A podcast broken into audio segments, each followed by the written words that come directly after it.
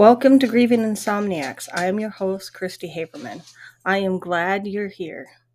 Thanks for being a part of our community. A few disclaimers before we get started. I am a licensed therapist. However, this podcast is not to be considered mental health therapy or counseling.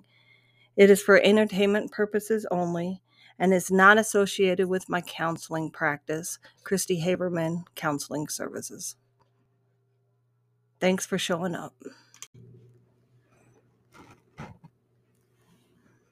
Welcome to Grieving Insomniacs, episode 22. This is Christy Haberman, your host, and Kai. In the background, snoring away again. You'll hear her clinking around once in a while. So every week, I think about throughout the week, what am I going to talk about this week on the podcast? And most of the time, the inspiration from my podcast come from my own life and I've often wondered if that is really the appropriate way to do this, or if I should be not basing my podcast about grief about my own experiences. But then I remember that as a therapist, I have come to realize that we're more similar than we are apart. And chances are, if these are experiences I'm having, there's someone out there that's having a, not the same experience, but a similar experience. So today I'm going to talk about one, and it'll probably be one that we do over and over and over again, as how there's such a misunderstanding about grief and the loss of a child. And nothing frustrates me more when I get told that my grief is complicated uh, because I'm not over the death of my son. I actually was reviewing my medical chart the other day and it said that um, my um, depression is in mild remission. And I'm like, yeah, I was wasn't depressed. I'm grieving. I I miss my son dearly. So one of my um, secondary losses that have had the most impact on me is the loss of my health. Ever since my son died, I already had one autoimmune disorder before he died, and my health has gotten prog- progressively worse over the years, over the last 11 years. And I know it's the stress of losing, losing someone, and it's the stress of lose, losing a child that's um, contributing to my health and everything that goes along with it. I have a stressful job. I mean, I know all of that plays into it. So, currently in physical therapy, I'm in trouble with balance. So, met the physical therapist for the first time.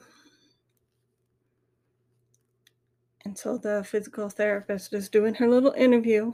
I mean, and no offense to her. She's maybe 25, 26 years old. I would say not much life experience.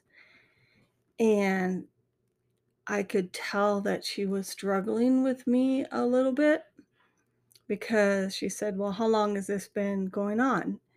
And every time somebody asked me that, and it's the first time I tell you that my son died, I, bur- I burst into tears. So I start crying. And I said to her, You know, it's bad enough that my son died, but what's worse is the fact that how much my health has declined since my son died. So she she sits down and she goes, um, she goes, well, um, she tried to counsel me basically. You know, so how do you sleep? Trying to assess me for depression. I just looked at her and I said, I'm a therapist. So she starts telling me about how um, when people are traumatized, the vagus nerve is traumatized. I mean, and I appreciate all of this from her. And then she says, like she's a counselor, um, do you have any hobbies? I just looked at her and I kind of started laughing. I said, Look, I'm a therapist.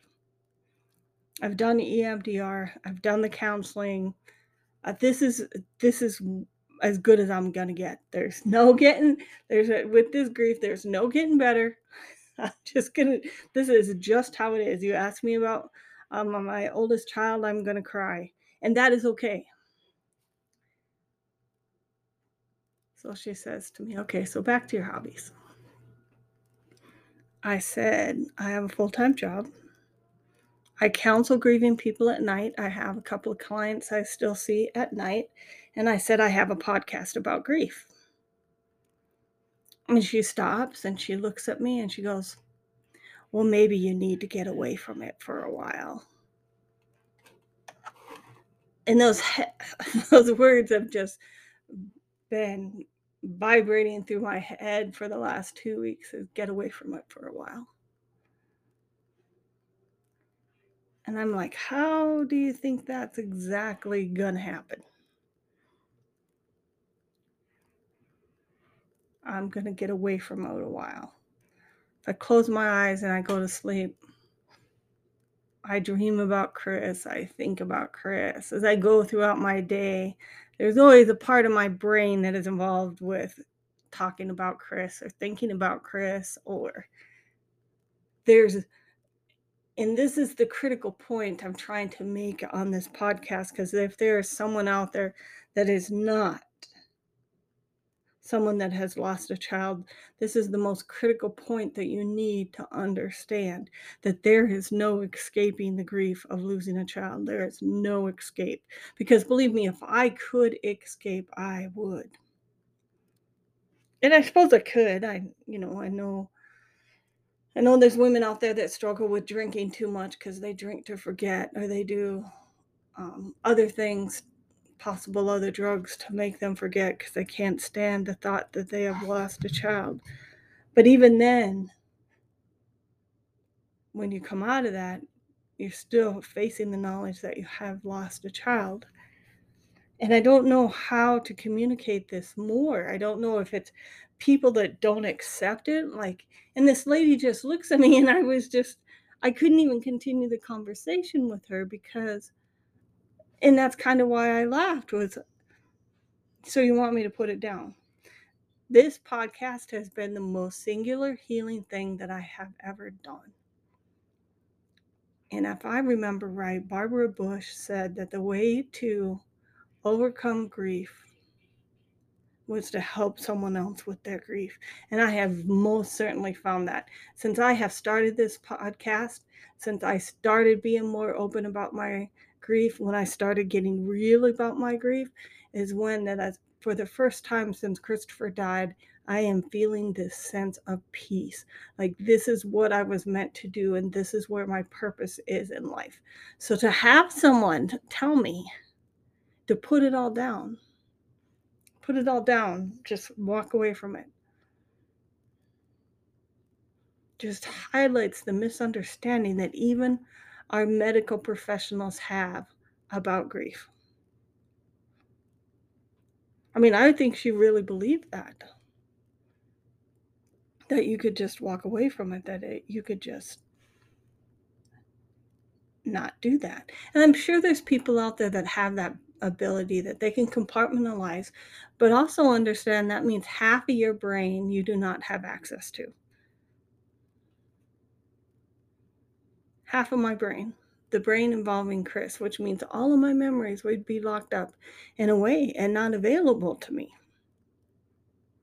Because just because those memories make me sad doesn't mean that I shouldn't have them. It just means they make me sad. And being sad is part of the human emotion. And so, I, what I wanted to say to her, and this is the analogy that I use a lot, and I'm going to continue to work with her, and it may be something that I will bring up later. So I want you to go want you to go home. For her, she's young, so she has to go home and she has to look around the table and she has to pick one person that's not going to be at that table anymore. And they're not allowed to speak about them. They're not allowed to think about them. They're not allowed to talk about them. And God forbid if you do, you're going to be labeled crazy. You need to get over it.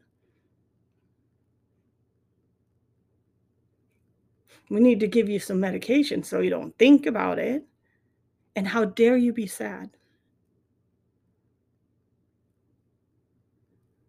Because that's what they're saying.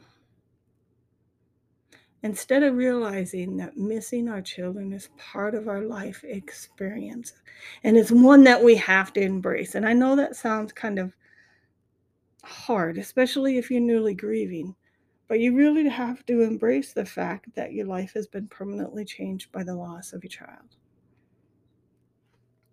And this is who you are now. And as I struggle with this, and I've thought about it ever since this lady said that to me, what is really wrong with my life now? I can't do as much as I used to do because of my health. But that might have happened anyway. I don't know that you can really count or say that that was Chris.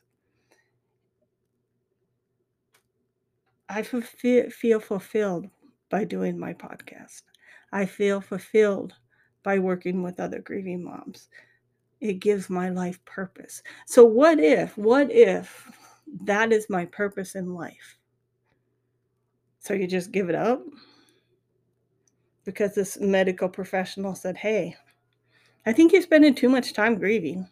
I think you need to focus on some other hobby. Like what? Scrapbooking? You know what scrapbooking would be like? So then I'd be going through all the old pictures and it would be a rewarding process. I am not saying that. It would be a very rewarding process. But I'd be looking at pictures of Christopher. How am I going to do that and have it not be a part a part of me? And I think that's the biggest message that I want to send, at least today. My experience of my losing my child is a part of who I am. So if you're going to be in my life, if you're going to be my medical doctor, if you're going to be my therapist, my psychiatrist, whoever you are going to be, if you're going to be my friend, you need to understand that my experience of losing my son is a part of who I am. I am more compassionate because of it. I'm much more laid back because of it. I'm much more present in my current life.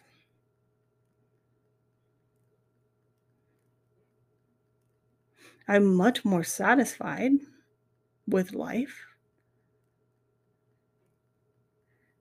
because I had the greatest thing in my life taken away from me is one of my children. I still have one child left that I dearly love.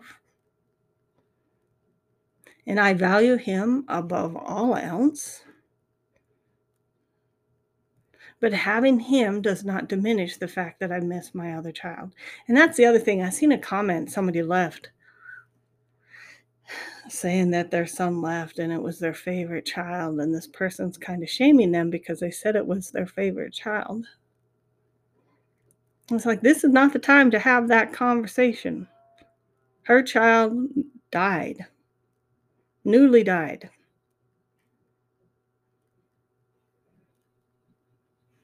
Need to be welcoming because she didn't choose to become one of us. It's different if you go to AA or NA and you choose to become a part of that group. You go to these Bunco clubs, you choose to become a part of that group. But we all didn't choose to become grieving mothers. We didn't say, hey, see that group over there? I want to join that group. How am I going to join that group? No, that is not.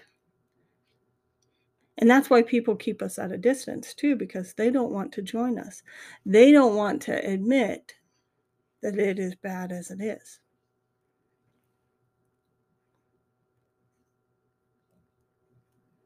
So in the old days, I would have felt bad about myself when this physical therapist said to me, Well, you need to put it down for a while. I would have felt bad. I would have felt like there was something wrong with me. That how could I, you know, how could I possibly be one of those people that can't get over it? And now I look at her and I feel sadness for her. Because there is going to come a time that she is going to lose someone and she's going to realize how wrong she was when she said that. And the realization of that is going to hit her in a way that she will never understand. I don't know. I told her I have a podcast. Maybe she'll listen to the podcast. She'll hear me talking and she'll understand. But I doubt it. I think I really believe that when it comes to losing a child, it's about experience. And it's an experience you don't wish on anyone else. You don't want anyone else to have to go through what we go through. But I do believe as professional as professional medical people, they have a responsibility to attempt to understand this experience. And I call it an experience because there's a totality of me. There is not one part of my life that has not been affected by the loss of my child. I've been harmed physically, I've been harmed mentally, spiritually, economically, career wise.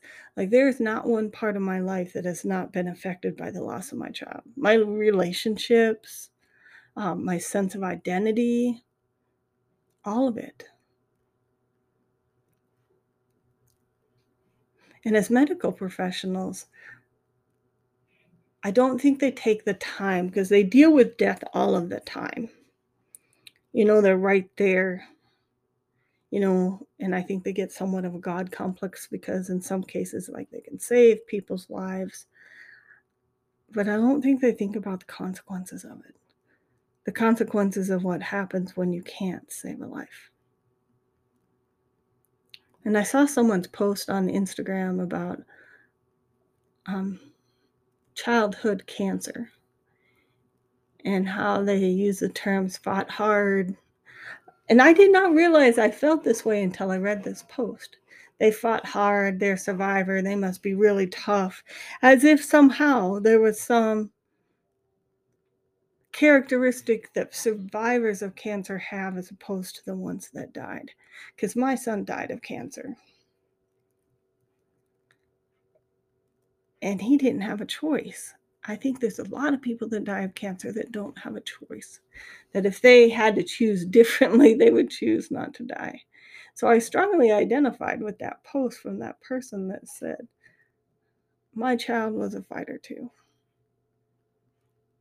but they aren't less than because they lost their battle. And I feel like that with Christopher too.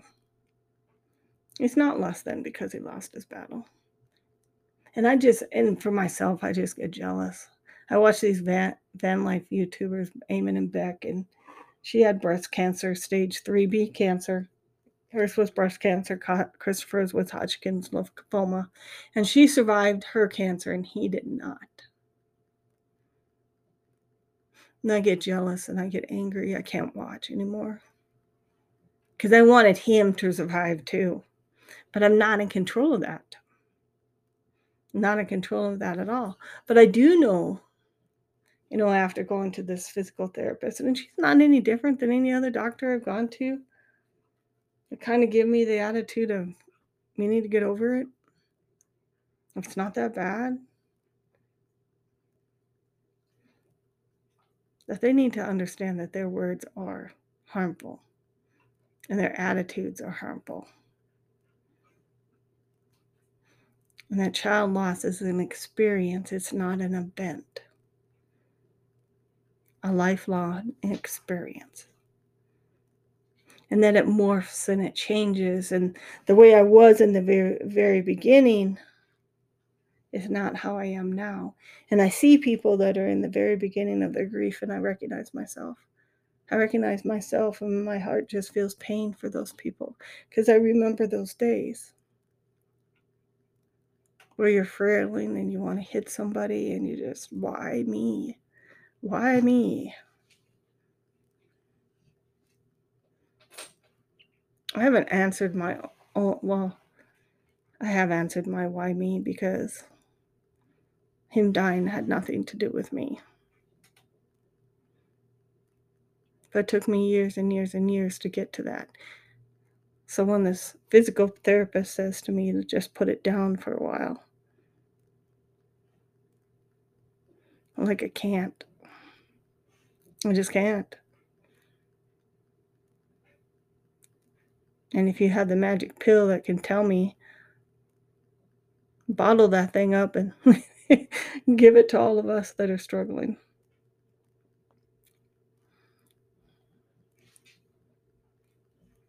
Because I also know that my love for Christopher and my experience of losing him is not tied to the pain. I seen somebody put that on there. This that if I give up the pain, I give up my child. I don't believe that's true. I don't believe that this concept of give up the pain. I just I just don't agree with that. We don't hold on to the pain because we love our children. We love our children that have died, and that is painful that they died. There's no getting over that. Nothing. You got to learn to cope with it. You incorporate those losses into your life and you incorporate those memories and those rituals into your life to help you to help you survive till you meet them on the other side. That's what you do. And so that we have a lot of work to do as grieving mothers in our society on educating people that our grief is not complicated. There's nothing complicated about it. What's complicated is your ex- expectation that I be over it in your time frame or that your expectation that that experience shouldn't affect me for the rest of my life and that I should somehow not make the rest of you uncomfortable. Because isn't that what it's about, really? Is that they're uncomfortable with our experiences. And I'm not even going to say it's pain because I miss my son. I refuse to say that that's a character flaw. I absolutely refuse. I love my son. And the memories I have of him will always be twinged with sadness. But that doesn't make me less than. So if you're one of those people that are getting those messages from the people around you, I highly encourage you to hang on to who you are and hang on to what you know is true, which is, is that you loved your child and you loved them greatly. And that experience of loving them and them dying and everything in between matters matters to me, it matters to everyone else. It matters. And so when people tell you to get over it, like the physical therapist that told me to get over it or to put it down for a while, she did that because that made her feel comfortable. She did not do that for my comfort. Because my comfort would have been tell me about it. Tell me why you find that podcast so fulfilling. Why do you find working with grieving parents and grieving other grieving other people? Why do you find that so um, life affirming? It really is for me life affirming.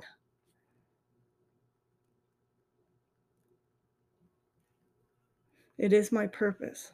And for you to tell me to lay it down because I made you uncomfortable because I cried because my son died, or that this physical body of mine is struggling with the, all the stress of losing a child. That's just what it is. And if I can accept that, they need to accept that. And she needs to accept that.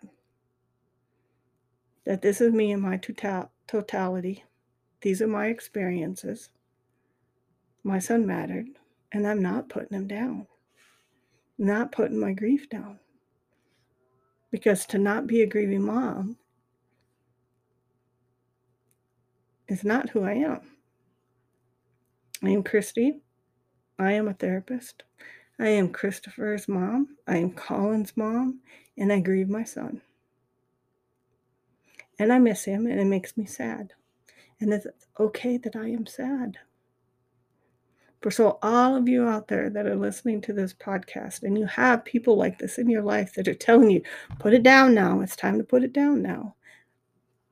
I want you to remember who you are and what you experienced. And I want you to have a sense of pride about that because there are many people that cannot experience what we have experienced and come out on the other side. And I see you all out there putting out st- putting out Instagram stories and I see you helping each other and supporting each other and that's what we need. As grieving moms, that's what we need. And to me it's life affirming to see all of you do that. I appreciate each and every one of you. I honor each and every one of you. And always, this is Christy keeping it real about grief. Have a great week.